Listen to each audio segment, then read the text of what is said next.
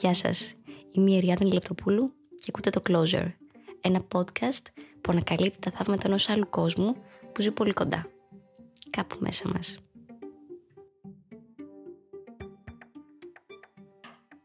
Κάθε σχέση κινδυνεύει από στιγμές απογοήτευσης και συγκρούσεων. Μια γκάφα που κάναμε και την μοιράστηκε ο σύντροφός μας μπροστά σε όλους μας τους φίλους. Μια επέτειος που ξεχάστηκε. Ένα προσβλητικό σχόλιο η απουσία τρυφερότητας, ένα παξιωτικό βλέμμα που μας έκανε να νιώσουμε ανόητοι ή ακόμη και η αδυναμία τους να μας καθησυχάσουν σε στιγμές άγχους και πανικού. Όσο περισσότερο ο σύντροφός μας αρνείται να καταλάβει ή να δει από μόνος του την οπτική μας, τόσο περισσότερο θυμώνουμε. Κάποιοι από εμάς φωνάζουμε, χτυπάμε πόρτες, αποκαλούμε ο ένας τον άλλον φρικτά και ασυγχώρητα πράγματα. Από την άλλη, Κάποιοι από εμάς απομακρυνόμαστε, βράζουμε στο ζουμί μας και μετά κάνουμε τον μπαμ. Είναι σύνηθες σε στιγμές συγκρούσεων να εκμεταλλευόμαστε ο ένας τις ανασφάλειες του άλλου και να χρησιμοποιούμε τις αμφιβολίες του συντρόφου μας ως πυρομαχικά. Εκείνες τις στιγμές βλέπουμε τον σύντροφό μας όχι ως σύμμαχο στη ζωή, αλλά ως έναν αντίπαλο που πρέπει να νικηθεί. Ας κάνουμε μια παύση, να πάρουμε μια ανάσα και ας δουλέψουμε για να καταλάβουμε τι συμβαίνει στις σχέσεις μας, τι κρύβεται πίσω από τους τσακωμούς μας, αλλά και πώς να διορθώνουμε τις εντάσεις μεταξύ μας.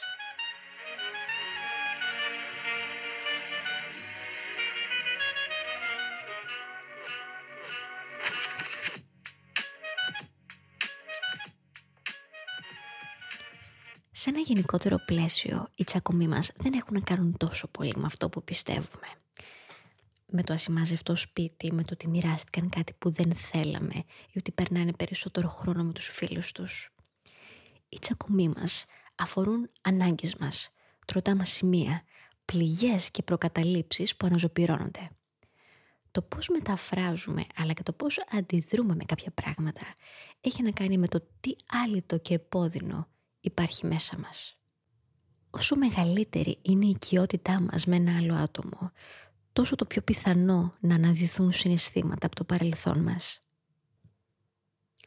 Για αρχή, ας ξεκινήσουμε με τα δύσκολα.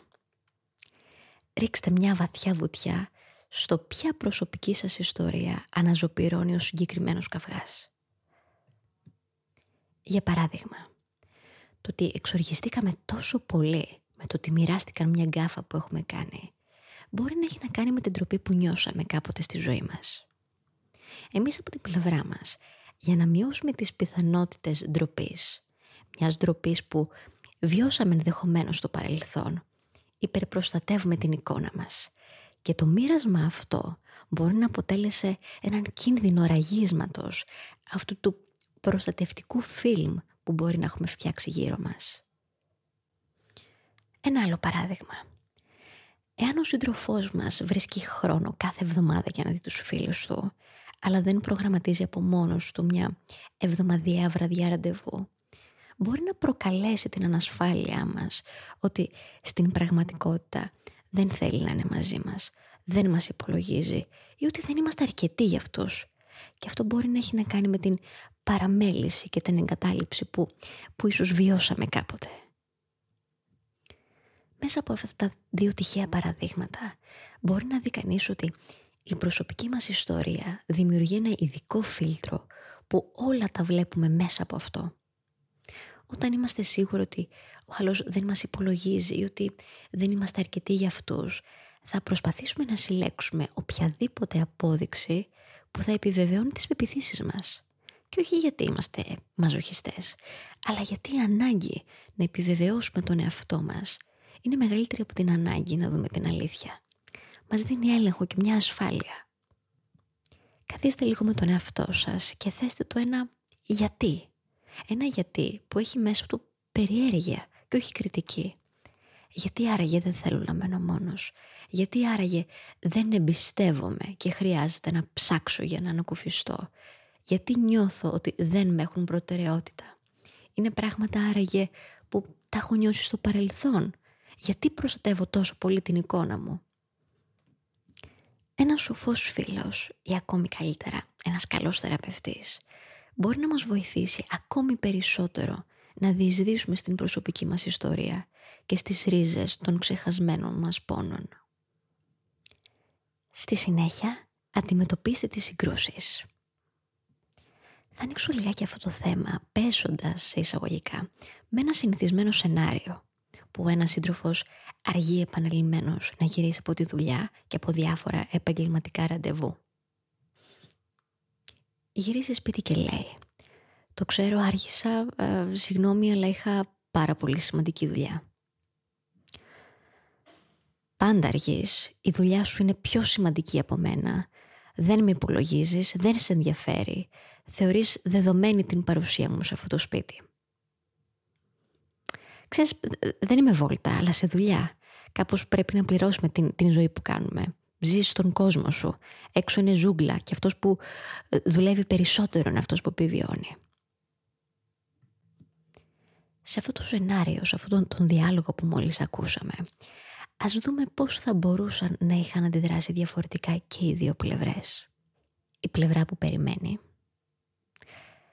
Ξέρεις, όταν δουλεύεις όλη μέρα ή αργείς να γυρίσεις και δεν έχεις καθόλου χρόνο για μένα, αυτό φέρνει στην επιφάνεια κάτι καλά κρυμμένο δικό μου. Ότι οι άνθρωποι δεν με υπολογίζουν, δεν με έχουν προτεραιότητα, νιώθω μικρός και ότι ε, δεν μπορώ να σε ικανοποιήσω ή ότι δεν περνάς καλά με μένα. Δεν περιμένεις πώς και πώς να τελειώσεις για να έρθεις να με βρεις. Και όταν νιώθω όλα αυτά τα πράγματα, το τέρας ξυπνάει μέσα μου και ξεχυλίζω οργή και θυμό. Και τώρα ας δούμε την πλευρά που αργεί. Σου ζητώ συγγνώμη που άργησα. Θέλω να ξέρεις ότι είμαι πολύ ευγνώμων για την παρουσία σου στην ζωή μου και στο σπίτι. Γιατί αν δεν ήσουν εσύ να φροντίζεις κάποια πράγματα, το σπίτι, τα, τα παιδιά, τους λογαριασμούς, τις δουλειές του σπιτιού, εγώ δεν θα μπορούσα να δουλεύω μέχρι τόσο αργά και να έχω την προσοχή μου εκεί. Είσαι ο πιο σημαντικός άνθρωπος για μένα. Θέλω να ξέρεις ότι βλέπω και αναγνωρίζω όλα αυτά που κάνεις, να το ξέρεις. Σε αυτές τις δύο εκδοχές τι είδαμε; Η μία πλευρά εξηγεί, έχει μια δυναμική ευαλωτότητα και η άλλη καθησυχάζει, μπαίνοντας στα παπούτσια του άλλου, αλλάζοντας έτσι και οι δύο πλευρές το εσωτερικό σενάριο των συγκρούσεων. Μάθετε να ελέγχετε την παρόρμησή σας να, να μαλώνετε και δώστε στον εαυτό σας μια παύση. Μια παύση που μας δίνει πολύτιμες πληροφορίες για το για ποιο πραγματικό λόγο έχουμε αναστατωθεί τόσο, αλλά και πώς μπορούμε να καθησυχάσουμε κάποιον; Κάνοντας μια μικρή ανακεφαλαίωση, στην αρχή είδαμε το ποια προσωπική μας ιστορία αναζωπυρώνει ο συγκεκριμένος καυγάς, αλλά και πώς μπορούμε να αλλάξουμε το εσωτερικό σενάριο των συγκρούσεών μας. Θα προχωρήσουμε με το πόσο σημαντικό είναι στις σχέσεις μας να δημιουργούμε το δικό μας νομοθετικό πλαίσιο. Τι σημαίνει αυτό; Να δημιουργήσουμε κάποιους βασικούς δικούς μας κανόνες. Κάποιοι κανόνες μπορεί να είναι το ότι δεν θα αναφέρουμε για χωρισμό εάν δεν είμαστε αποφασισμένοι για κάτι τέτοιο. Ή ότι δεν υποσχόμαστε πράγματα τα οποία ξέρουμε ότι δεν θα μπορέσουμε να τηρήσουμε ή ότι ακόμα στους τσακωμούς μας θα παίρνουμε τον χρόνο μας να ηρεμήσουμε και ότι δεν θα τους κυνηγάμε μέσα στο σπίτι μέχρι να πάρουμε την απάντηση που θέλουμε. Στη συνέχεια μάθετε ξανά πώς να λέτε συγγνώμη. Θα μπορούσε να πει κανείς ότι η συγγνώμη είναι από τα πρώτα πράγματα που έχουμε μάθει ως μικρά παιδιά. Τραβούσαμε τα μαλλιά του αδερφού μας πάνω στο παιχνίδι ζητούσαν οι γονείς από εμάς να ζητήσουμε συγγνώμη από το θύμα και το θύμα να συγχωρέσει το θήτη επίσης, έτσι ώστε να επιστρέψουμε και οι δύο ξανά δυναμικά στο παιχνίδι. Τα πράγματα έχουν γίνει λίγο πιο πολύπλοκα καθώς μεγαλώνουμε. Πείθουμε τον εαυτό μας ότι το να ζητήσουμε συγγνώμη είναι παραδοχή της σίτας και όχι επιστροφής στο παιχνίδι. Νιώθουμε ντροπή και επειδή δεν μας είναι εύκολο να νιώθουμε έτσι για τον εαυτό μας, παγώνουμε και δεν κάνουμε καμία κίνηση. Μια καλή συγνώμη εμπεριέχει το να έχουμε καταλάβει τι έχουμε κάνει. Να αναλάβουμε την ευθύνη των πράξεών μας χωρίς υπεκφυγές και πενιγμούς και χωρίς ναι αλλά εσύ και να αναγνωρίσουμε το αντίκτυπο που είχε αυτό στο άλλο άτομο. Από την άλλη πλευρά, η συγχώρεση απαιτεί την αίσθηση ότι η κακή συμπεριφορά είναι συνήθως η συνέπεια μιας πληγής ή ενός πόνου.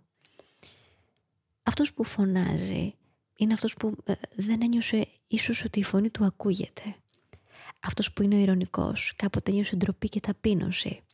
Αυτός που μοιάζει κακός είναι από καλύτερα σκληρός. Είναι κάποιος που έχει πληγωθεί πολύ. Η γνώση αυτή δεν αποσκοπεί στην αποποίηση ευθυνών, αλλά στο να διατηρήσουμε ένα θεμελιώδες βήμα της αγάπης, το οποίο είναι να μπορούμε να διακρίνουμε τα κίνητρα που υπάρχουν πίσω από αυτές τις συμπεριφορές. Όταν ζητάμε συγνώμη, μπορούμε να αλλάξουμε την ιστορία της σχέσης μας. Αν έχουμε τη δύναμη να πληγώνουμε, έχουμε και την δύναμη να θεραπεύουμε. Και τέλος, φέρτε τον ρομαντισμό στην σχέση.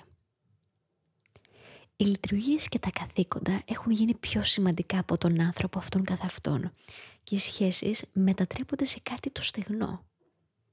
Πόσα μηνύματα έχουν μην ξεχάσεις να πληρώσεις τους λογαριασμούς και πόσα, ξέρεις, σίγουρα ήσουν πάρα πολύ όμορφος με αυτό που φορούσες; Πόσα τηλέφωνα έχουν να κάνουν με λίστες σούπερ μάρκετ και πόσα σε πήρα γιατί μου έλειψε η φωνή σου; Ο ρομαντισμός δεν αφορά απαραίτητος τα γεύματα υπό το φως των κεριών και αποδράσει σε μαγικά μέρη.